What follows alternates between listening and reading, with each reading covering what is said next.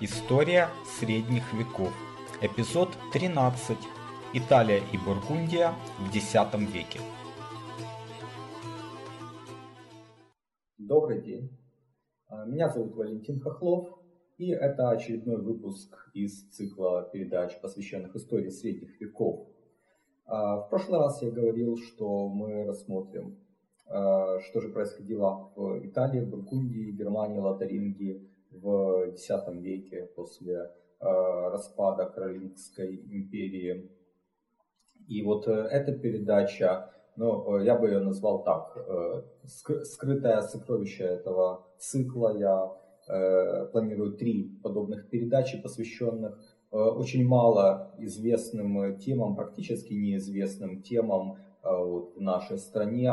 И вот сейчас я предлагаю передачу про историю Италии и Бургундии между смертью Карла Толстого э, и э, вхождением этих стран в состав Священной Римской империи.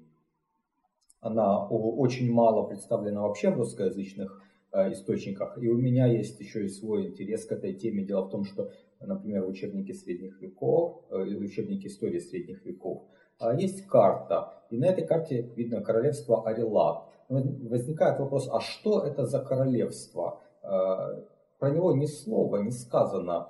И вот, в частности, сегодня мы увидим, что же это за такое таинственное королевство, как оно возникло и когда оно исчезло а, с исторической с карты э, Европы. А, но основным источником для данного выпуска является книга итальянского историка Джино Фазоли «Короли Италии», которая была написана в середине 20 века и недавно переведена и издана на э, русском языке. Для начала небольшая предыстория. Мы об этом уже э, говорили два выпуска назад. В 843 году империя Карла Великого была разделена между э, тремя сыновьями Людовика Благочестивого. Э, и э, с 855 по 875 год в Италии правит император Людовик II, внук Людовика Благочестивого, сын его старшего сына Лотаря, которому досталась вот эта срединная часть и на самом ее юге, соответственно, Италия. У Лотаря были два у Людовика II, простите, э, были два брата еще, это Лотарь II и Карл. Э, Лотарь II правил в Лотарингии, Карл правил в Цисюранской Бургундии, но Карл умер в 863 э, году, и вот его часть была разделена между старшими братьями. Людовику II досталась большая часть Цисюранской Бургундии, а Лотарю II там кусочки. Таким образом, вот история Италии и история э, Бургундии э, достаточно сильно связаны. А когда Лотарь II умер в 869 году, то его э, королевство было разделено между дядями, между Карлом Лысым и Людовиком Немецким. Э, ну и получалось так, что э, Лотарингия и Трансюранская Бургундия э, оказались почти полностью во владении Людовика Немецкого. Когда э, император Людовик II умер в 875 году, у него не осталось э, сыновей и наследников, а его дочь э, вышла замуж за графа Базона в Провансе. Вот это тот граф, который впоследствии объявит себя королем, э, правда не задержится долго на престоле, но это, это важно. Э, свои же владения Людовик II завещал Людовику Немецкому, вернее его старшему сыну Карломану, но захватил Италию э, Карл Лысый, который правил в Западно-Франкском королевстве, впрочем, ненадолго. К 880 году э, восточные каролинги взяли под контроль Италию, а также Цесюранскую Бургундию. Это сделал, правда, уже не Карломан, а его младший брат Карл Толстый. А, который впоследствии на недолгое время объединит э, империю каролингов э, под своей эгидой между 884 и 887 годами. Но в ноябре 887 года Карл Толстый был низложен, э, и вот с этого момента начинается наш сегодняшний рассказ. Как вы помните по прошлому выпуску, в Восточно-Франском королевстве Лотарингии Карлу Толстому наследовал его племянник Арнульф Карентийский, сын того Карломана, которому должна была достаться Италия после Людовика II. А, но а, Арнульф э, стал править только в этих двух частях, а, остальные части бывшей империи оказались вне его сферы изначально влияния, в них были избраны собственные короли, причем не каролингского происхождения. Итак, я напомню, что в Цесюранской Бургундии до того когда-то объявил себя королем Базон, потом Карл Толстый этого Базона усмирил, э, но к 887 году Базон уже умер. А, у него был маленький сын, э, Людовик, который по матери был э, внуком императора Людовика II. А, единственная причина, по которой сразу в 887 году этот маленький Людовик не был коронован, его возраст.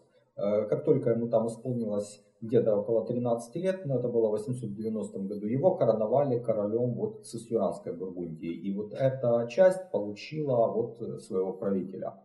В Трансюранской Бургундии, то есть э, на северо-востоке, это э, запад современной Швейцарии, вот вокруг Женевского озера территория.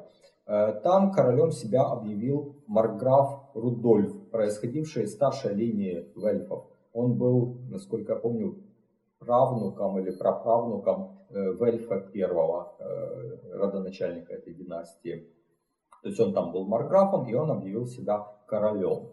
Значит, э, что касается Италии, то ситуация была в ней следующая. Напомню, что королевство Италия это фактически бывшее королевство лангобардов, включая герцогство Спалетто но не включая южные земли, то есть э, Беневента, Капуя, Салерна.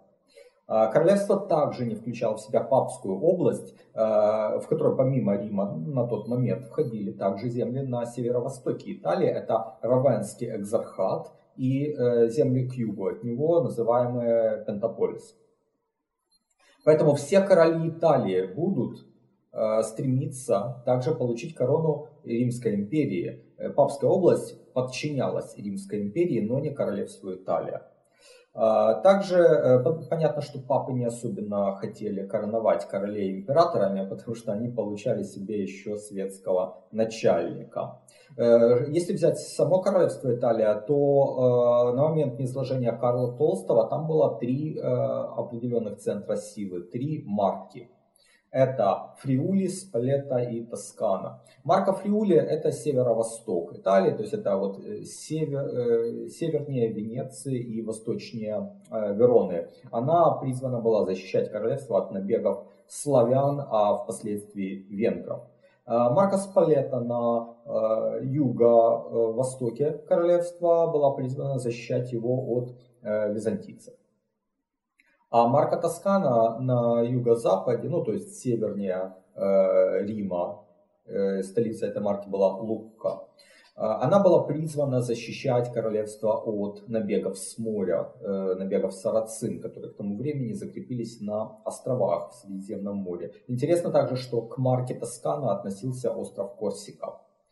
А, Марграф Фриули был Беренгарий, а до него его отец Эвердат, который получил эту марку еще от Людовика Благочестивого вместе с рукой его младшей дочери. Таким образом, Беренгарий по матери был внуком а, Людовика I и довольно близким родственником Каролингов, двоюродным братом императоров Людовика II и Карла Толстого.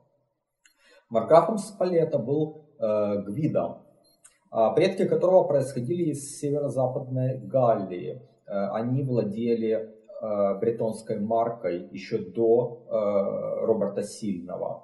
Они поддерживали императора Лотаря. Это было еще тогда, когда вот Лотарь и Карл Лысый, они за Галлию как бы конфликтовали.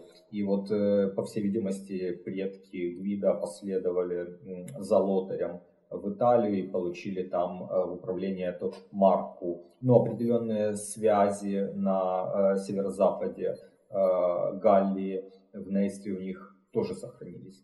Ну и, наконец, Марка Тоскана управляла Адальберт II, он наследовал своему э, отцу Адальберту I, который перебирался в Италию из Баварии. И хотя этот Адальберт был богат, но он не обладал сильным характером, поэтому не включился в борьбу за престол. Э, таким образом, э, борьба за престол должна была быть между Беренгарием и Гвида, но э, последний, то есть Гвида, избрал другую тактику, он э, попытался получить корону западно-франкского королевства и отправился на север, потому что его предки были оттуда. Его родственником был архиепископ Фульк Реймский, а, а одним из тоже главных его сторонников был граф Рамнульф из Пуатье, э, который также управлял герцогством Аквитания. Однако в прошлый раз мы уже говорили, что избран Э, тогда королем западно-франкского королевства был Эд,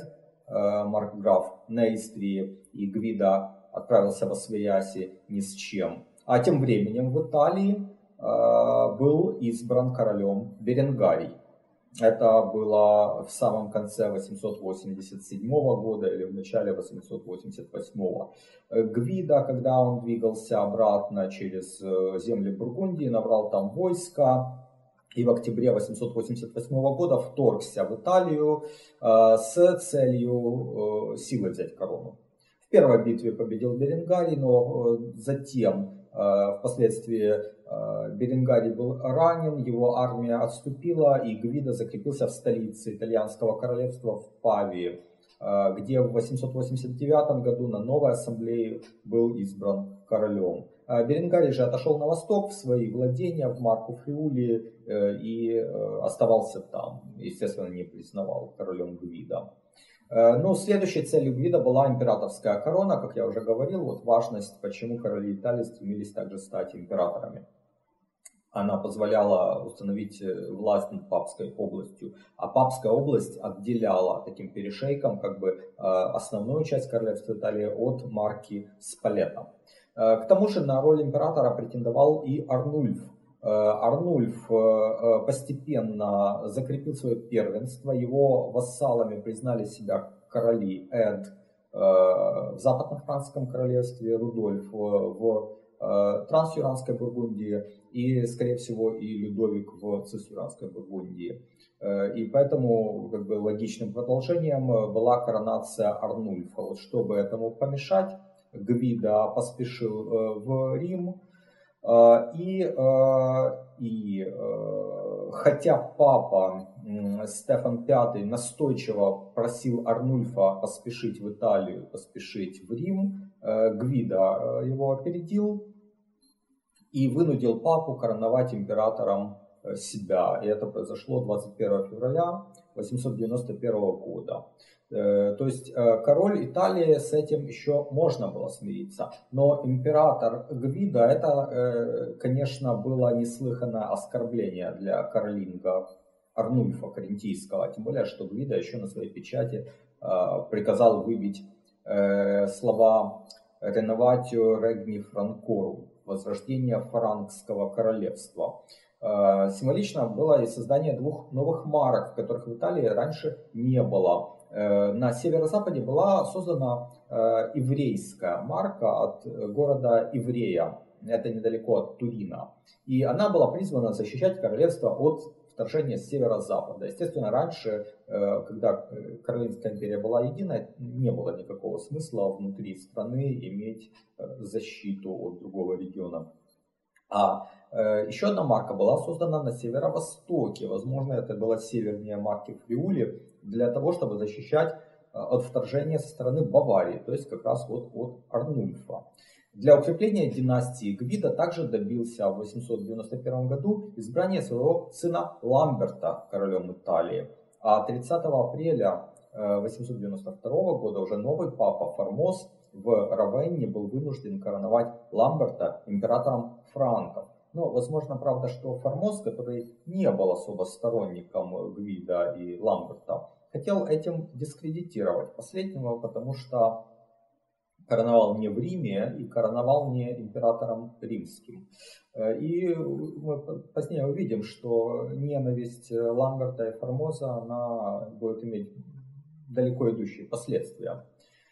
Э, осенью 893 года Формоз просит Арнульфа в очередной раз вторгнуться в Италию и избавить ее от Гвида и Ламберта. И в 894 году Арнульф вошел в Италию, в его войске был Беренгарий, к тому времени Беренгарий признал себя вассалом Арнульфа, а на стороне Гвида выступили новый марграф евреи Анскарий и король трансюранской Бургундии Рудольф.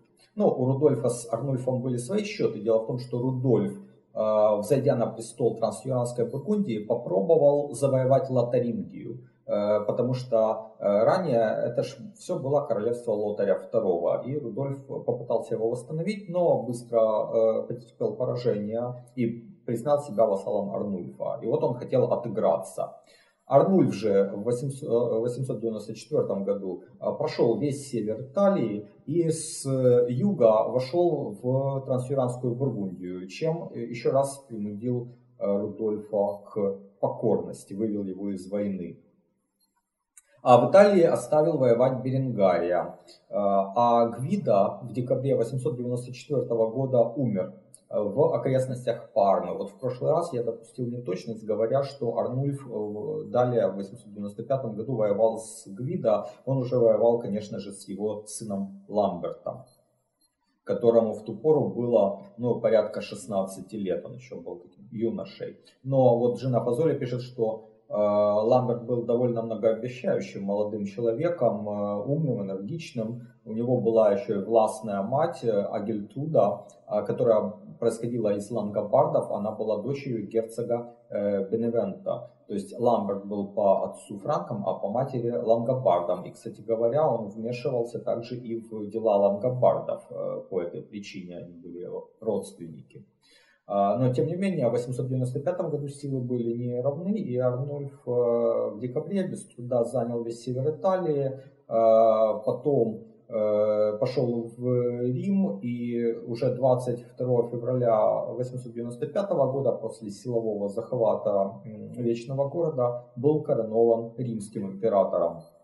Затем Арнульф идет на Спалета, и вот по пути с ним случается удар, ну, я так предполагаю, что это был инсульт. Э, далее Арнульф э, был парализован, его армия, оставшись без предводителя, отступает сначала на север Италии, потом в Германию, и, в общем-то, там через три года Арнульф умирает, так и не оправившись от последствий этого инсульта. Но об этом мы говорили в прошлый раз. А, Ламберт и Агильтруда вернули себе контроль над Римом. Э, там папа Формоз уже к тому времени умер. Они устранили э, папу Бонифация VI, который был сторонником Формоза. Возвели на римскую кафедру Стефана VI, родственника Ламберта, э, который был епископом Анании. И перед этим Стефаном VI стояла непростая задача. Во-первых, требовалось признать коронацию Арнульфа незаконной, а также э, сомнительным было папство самого Стефана, поскольку каноническое право не допускало перехода э, с одной епископской кафедры на другую. То есть, будучи епископом Анании, он не мог стать епископом Рима. С другой стороны, была найдена такая юридическая уловка. Папа Формоз сам был изначально епископом Порта в Италии, имеется в виду, э, недалеко от Рима, городок Порта. А, и тоже стал епископом Рима, будучи епископом Порта, э, вопреки каноническому праву. И поэтому в январе 897 года э, Стефан VI провел печально знаменитый трупный синод. Полуразложившееся тело Формоза было вынуто из могилы, его нарядили в папское облачение, судили и признали виновным, лишили его сана и объявили незаконными все сделанные им посвящения, а также коронацию Арнульфа. То есть вот цель была достигнута. Формозу, вернее трупу Формоза, отрубили э, пальцы э, и захоронили его вне пределов э, Рима как простого мирянина. А, вот. Э, Ламберт и Стефан достигли своей цели. Э, коронация Арнульфа признана незаконной. Ламберт единственный император. Стефан римский епископ э, по каноническому праву, потому что его посвящение в епископы Анании было признано незаконным. Но на самом деле это тоже противоречило каноническому праву, потому что э, таинства считаются исходящими от Бога. Э, и вот э, человек, э, в том числе Формоз, был всего лишь проводником Божьей воли. И то, что он был, грубо говоря, епископом Рима незаконно, не канонично, не делало сделанные им таинства э, ничтожными. То есть, в общем-то, впоследствии следующие синоды отменили э, постановление Трупного синода. Э, самого пап, папу Стефана э, римляне вскоре заточили и убили. А при его преемнике был достигнут ряд компромиссов, в частности восстановлена законность посвящений, сделанных Формозом. Далее, в августе 898 года Маркраф Тоскан и Адальберт II восстал против Ламберта. Возможно, это было сделано под влиянием второй жены этого марграфа Берты. Она была дочерью короля Лотарингии Лотаря II. А, и она была довольно амбициозной э, персоной. Хотя силы марграфа Адальберта э, были э, значительнее, чем силы императора Ламберта, но Ламберт был человеком смелым, он там, сколько ему было, лет 18, максимум 20.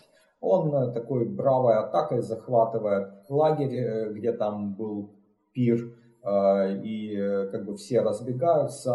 Адальберт где-то в хлеву спрятался, его нашли, взяли в плен. Но Ламберт так и не успел его судить, потому что в октябре 898 года в результате несчастного случая погиб на охоте. И единственным королем Италии, соответственно, остался э, Беренгарий, э, который, как я э, хочу напомнить, был коронован еще до Гвида.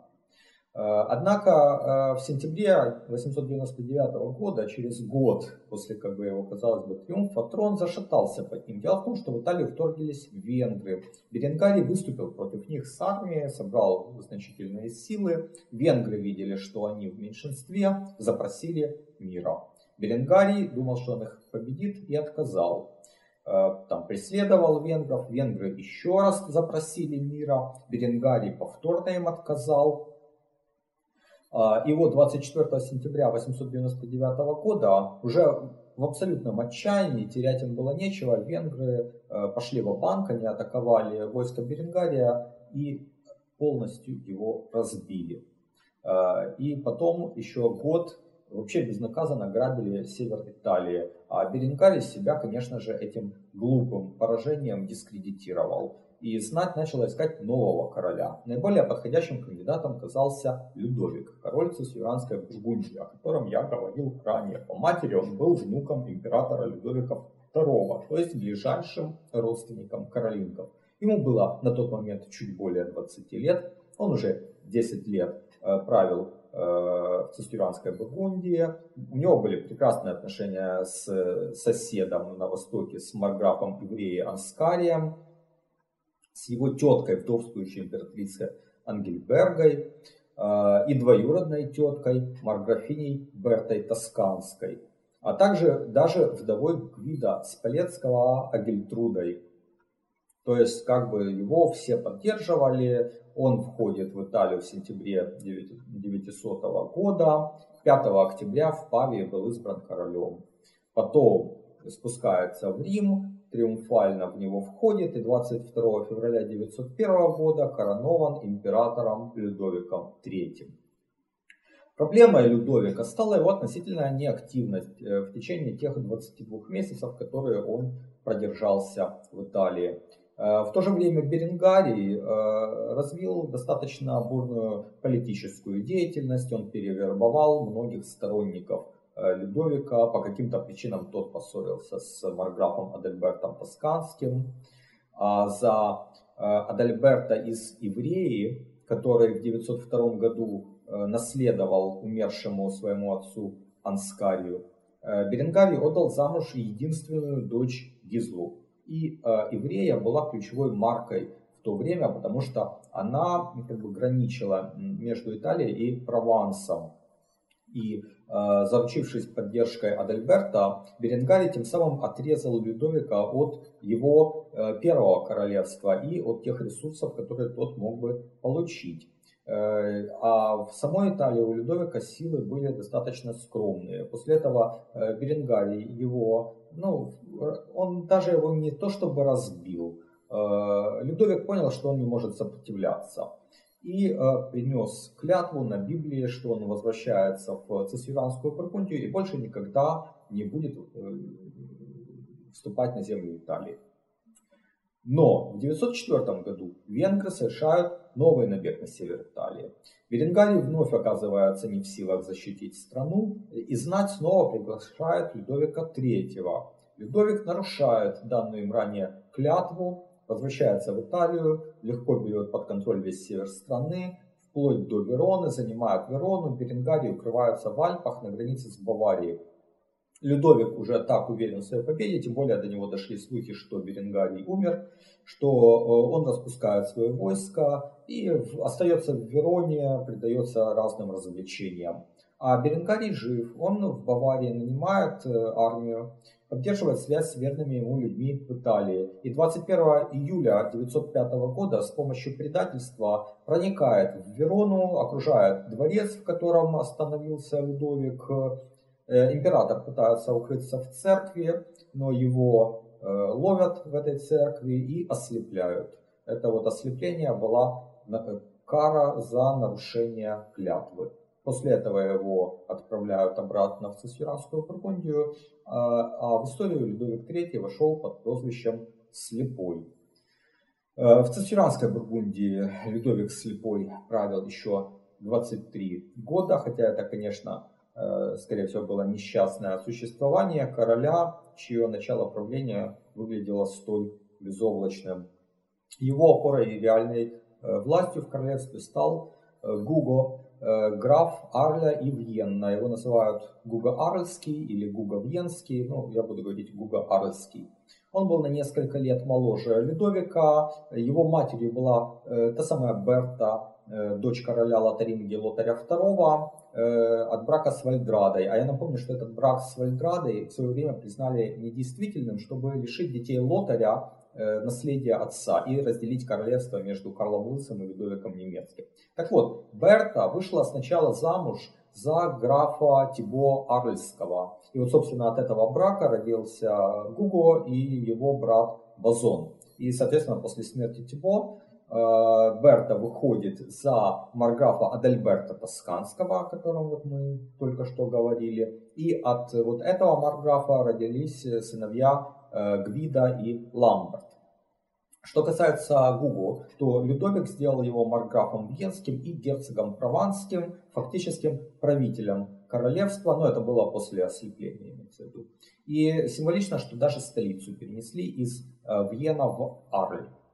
А, на вершине своей славы Людовик III был помолвлен с византийской принцессой Анной, дочерью императора Льва VI. Но брак, судя по всему, не состоялся. И, видимо, по причине несчастья, произошедшего с Людовиком. Тем не менее, в, примерно в ту пору у него родился сын э, с необычным именем э, Карл Константин. Э, но все же он считается внебрачным поскольку корону отца не унаследовал, а впоследствии стал лишь графом Венским.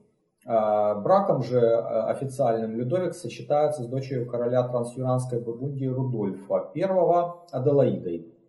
И когда Рудольф в 912 году умирает, то Гуго Арльский женится на его вдове и пытается завладеть вот вторым бургундским королевством. Впрочем, это ему не удалось, потому что на троне Трансюранской Бургундии тогда весьма прочно закрепился Рудольф II, сын предыдущего короля.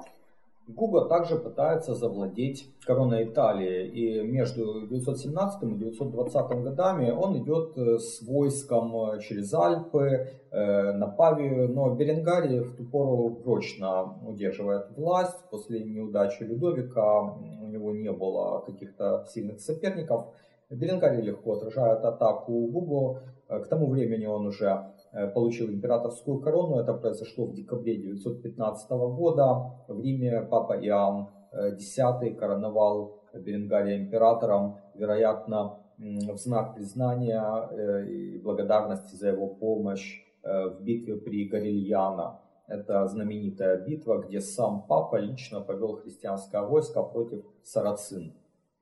На венгерском фронте Беренгарий не мог похвастаться подобными успехами. Э, он платил венграм дань. И знать королевства, конечно, была этим очень недовольна. Э, но после вот того, как Гуга не, не смог захватить Италию, э, то уже в 921 году итальянские магнаты приглашают на трон короля трансюанской Бургундии Рудольфа II. Э, поначалу бургунцы контролировали только северо-запад. Италия это Марко Евреи и Милан.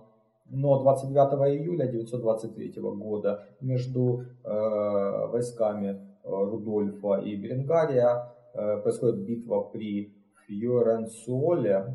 И в этой битве Беренгарий был разбит. Э, потом Рудольф взял под контроль весь север Италии. Беренгарий бежит на восток, укрывается в Вероне. Он уже достаточно старый человек, ему около 70 лет. И вот 7 апреля 1924 года в Вероне э, Беренгарий был убит э, ударом копья в спину на пороге той самой церкви, где э, когда-то по его приказу ослепили Людовика III. А Рудольф II по смерти Беренгария так и не стал полноценным королем Италии. Его власть не признавали ни в Тоскане, ни в Спалета. Э, даже на севере против него бунтовали. Вот символично, что вот у Рудольфа э, был тесть, э, герцог Швабии Бурхард. Швабия это регион на юго-западе Германии. И вот Рудольф попросил Бурхарда быть посредником между ним и итальянской знатью. А в первую очередь это была марк-графиня евреи Э, Эрменгарда, которая приходилась сестрой Гуго э, Арльскому, э, и также марграф Тоскан. Вот когда герцог Бурхард прибыл в Милан, то его там убили. А Рудольф ну, предпочел после этого просто вернуться в свое королевство. Бежал из Италии, и тогда знать пригласила в Италию Гуго Арльского, Э, он был сводным братом правившего в Тоскане э, Гвида и правившей в Евреи Арменгарды. То есть это были его сводные брат и сестра. И Гуга отправился морем, э, вышел на берег в Павии, в Пизе, прошу прощения, в Пизе, из Пизы отправился в Павию, где был коронован новым королем Италии. И с тех пор итальянский проект стал для Гуга ключевым. В Арле на хозяйстве остался его брат э, Базон. Э, однако графство Вьенна король Людовик Слепой передал управление своего сыну Карлу Константину. Э, в Италии Гуга приложил все усилия, чтобы не повторить тех ошибок, которые в свое время совершили Людовик и Рудольф. А надо сказать, что Гуго был близким помощником Людовика в пору его итальянских походов, но извлек из этого уроки. Собственных владений в Италии у него не было, то есть э, у него не было своих ресурсов. Он опирался на сводных брата и сестру. Э, но для того, чтобы контролировать Италию, Гуго впервые, наверное, э, вот в такой европейской истории создал весьма эффективную сеть шпионов. Они позволяли ему держать под контролем знать, своевременно раскрывать заговоры. Поэтому, когда в 928 году в Арле умер несчастный Людовик Слепой, то Буга мог, не опасаясь мятежа, вернуться из э, Италии в Прованс, уладить там свои дела, потому что он наследовал Людовик, он стал новым королем Цисюранской Бургундии. Он попытался ущемить права Карла Константина, вот этого сына э, Людовика, о котором я говорил выше. Вроде бы он договорился с королем западно-франского королевства Раулем э, и графом Гербертом де Вермандуа о передаче Вьенна вот последнему, то есть Герберту. Но Карл Константин отстоял свои владения. Лишь Леон тогда был отторгнут от Цесюанской Бургундии и присоединен к Э, западно-франскому королевству. А, но власть Гуго была, ну, как бы такой шаткой, потому что он правил на два королевства, и он предпочел Италию. Поэтому он в Италии коронует своего сына Лотаря в 931 году. Он отзывает в Италию также своего брата Базона, и э, через два года, в 1933 году, заключает э, договор с Рудольфом II о том, что э, Гуго уступает корону цисюранской Бургундии Рудольфу, и таким образом под властью Рудольфа оказываются обе Бургундии, которые с 933 года объединяются и называются королевством Арелат с тех пор, столица его в Варле, а взамен Рудольф II отказывается от своих прав на корону Италии и уступает ее Гуго. И Гуго таким образом становится единственным королем Италии.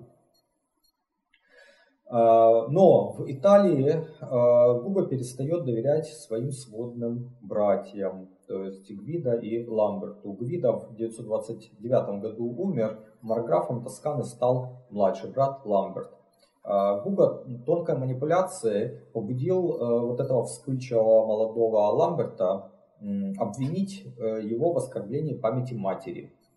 Был назначен судебный поединок. И Гуга выставил э, туда сильного воина. То есть он надеялся, что этот вот воин, он убьет в ходе поединка Ламберта. Что-то это напоминает «Игру престолов», тому, кто читал и смотрел этот сериал но в ходе поединка Ламберт одержал верх, он убил воина э, Гуго э, и э, такой возбужденный радостью своей победы начал оскорблять короля. А Гуго только этого и надо было. Он тут же приказал схватить Ламберта и ослепить его.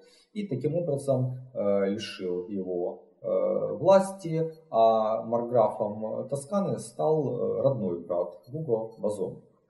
Чтобы починить себе Рим, а я напомню, что Рим это была отдельная история, э, Гуга женится на знатной римлянке Мороции. Это тоже интересная история. Мороция овладела замком Святого Ангела.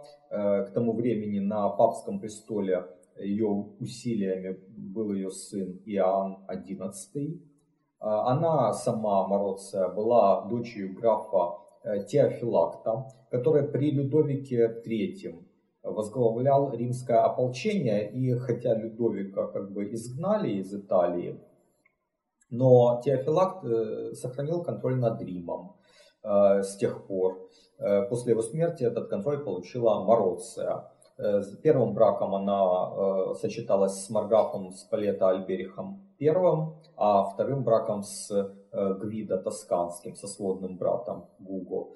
И Гуго рассчитывал, что женившись на Мороце, он возьмет под контроль Рим и приобретет корону императора. Но этому не суждено было сбыться, потому что э, вмешался сын Мороции от Альбериха, э, Альберих II, э, который был марграфом Спалета. Э, он заточил э, свою мать, э, выгнал э, Гуго из Рима, и, возможно, он также э, заточил своего сводного брата Иоанна XI э, папу. Впоследствии Альберих еще долго будет править в Риме, он будет контролировать папский престол, там возводить э, на него своих протеже. В конце концов, он возведет на папский престол своего сына Октавиана под именем Иоанна XII. Гуга же вернулся к интригам он решил заманить э, в ловушку и э, ослепить марграфа евреи Беренгария II, сына упомянутых э, выше Адальберта и Гизлы, и таким образом внука императора Беренгария I. Но вот юный Лотарь, сын короля, предупредил Беренгария о коварстве своего отца. Марга убежал в Германию к Аттону I. А, а в Италии, конечно же, стойкостью Губа и его правлением были недовольны уже буквально все. И Беренгарий II без труда он получил поддержку от Тона, сколотил какое-то там войско и э, в 945 году э, пошел на э, Италию. Э, никто из знати Гугу не поддержал, и э, король сделал такой весьма сильный политический шаг, он отрекся от престола. И престол таким образом достался Лотарю, который формально с 931 года был соправителем отца, но в 945 году он стал единственным королем Италии. А Беренгарий не мог отказать этому молодому человеку, потому что в свое время тот спас ему жизнь.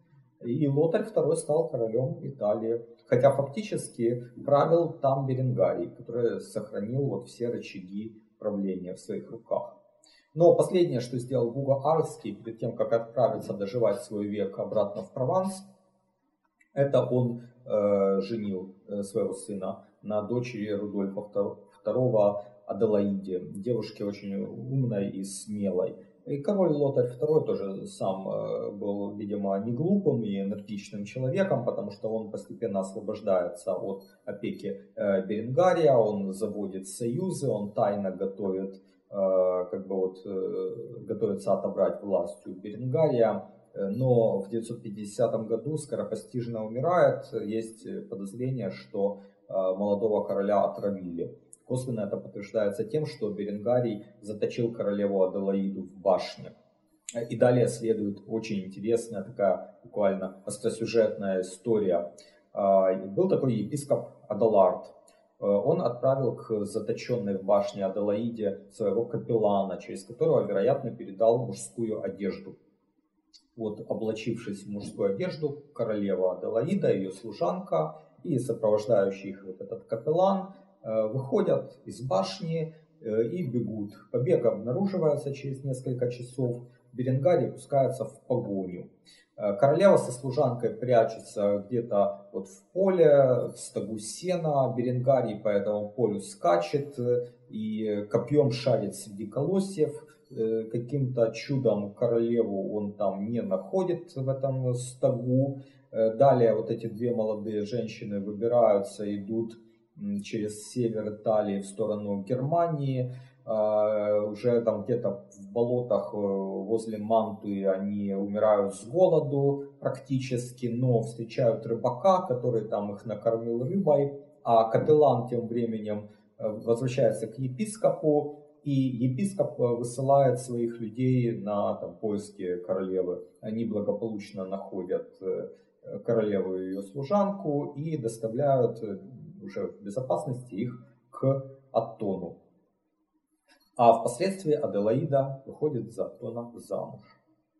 А в 952 году вот этот Аттон принудил Беренгария принести ему вассальную присягу и отобрал к тому же часть Фриульской марки. А, сохранив корону, а, Атон оставил э, над Беренгарием надзирателя, э, герцога Конрада Лотарингского. Но герцог был не очень умен, и Беренгарий его достаточно легко переиграл. И начал жестоко расправляться со своими врагами, которые в свое время способствовали тому, что Атон э, пришел в Италию и как бы ограничил власть Беренгария. Э, Атон в 956 году отправляет сына Леудольфа э, для того, чтобы контролировать Беренгария, но Леудольф э, вскоре заболел и умер. Беренгарий снова стал свирепствовать. Э, и э, уже к жалобам на Беренгария добавился голос папы. Когда Атон сам лично возглавил поход в Италию, это было в августе 961 года, э, Беренгарий долго сопротивлялся, то есть Атон там покорил почти все земли, Беренгарий в каком-то замке держал осаду, но был в конце концов вынужден капитулировать, его заточили в Германии, где он умер в 966 году. Сопротивление продолжили сыновья. Старший из них, Адальберт, э, даже дошел до Константинополя в поисках помощи и получил ее от императора Никифора Факи. Но силы, вот, которые предоставил э, император, э, были разбиты, Э, значит, сам вот этот Адальберт был вынужден покинуть Италию, он осел на северо-востоке Бургундии, а впоследствии его сын Отто Вильгельм стал первым фальцграфом Бургундии в составе Священной Римской империи, и потом эта династия очень долго правила вот в Бургундии, в той части, которая была в составе империи. В Италии с 962 года Атон закрепился уже окончательно, он был коронован Э, императором Священной Римской империи, как бы основав вот такое государственное образование. Но это совсем другая история, мы об этом будем говорить э, в следующий раз. А королевство Италия на долгие века сошло с исторической сцены, и лишь в середине 19 века э, было восстановлено под эгидой Савойского дома после завоеваний Гарибальди.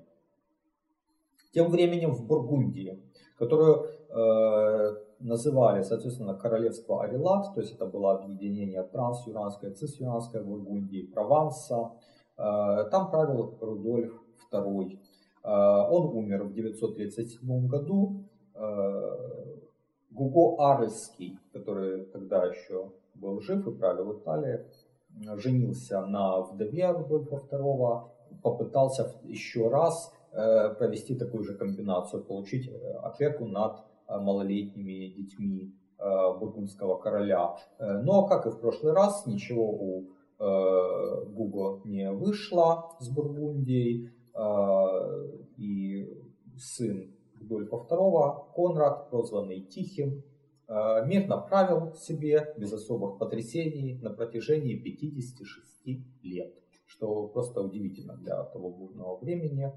Он умер а, аж в 993 году, и ему наследовал сын Рудольф III, который опять-таки вполне мирно и без э, каких-либо потрясений правил еще 39 лет. То есть вот эти два короля, Конрад Тихий и Рудольф III, правили Бургундией практически 100 лет.